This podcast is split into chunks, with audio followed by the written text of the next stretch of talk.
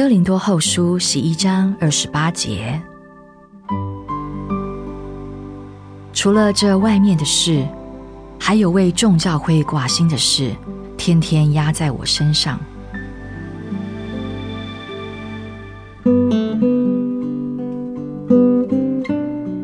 保罗在此列举了一些他做主仆人的生活经验：危险的旅程，受劳苦，受困苦，多次不得睡，又饥又渴，受寒冷和许多其他的困苦。除此以外，他还有为众教会挂心的事，天天压在身上。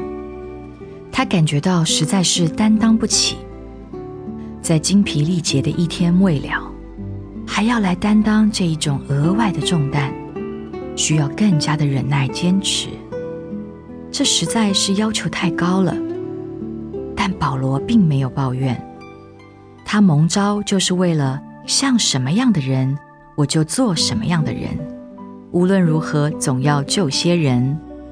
格林多前书九章二十二节。这一种天天压在身上为众教会挂心的事，正显出一个人是否真实的在做主仆人应有的心肠。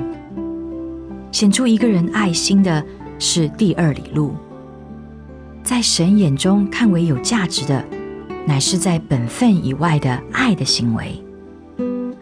除非你能一无所愿的、甘心的、快乐的、满有爱心的担负起。天天为教会挂心、压在心头的重担，你才能算是主的一个真正仆人。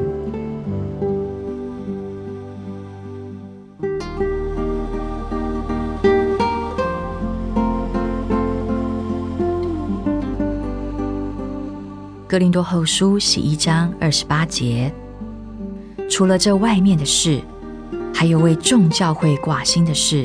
天天压在我身上。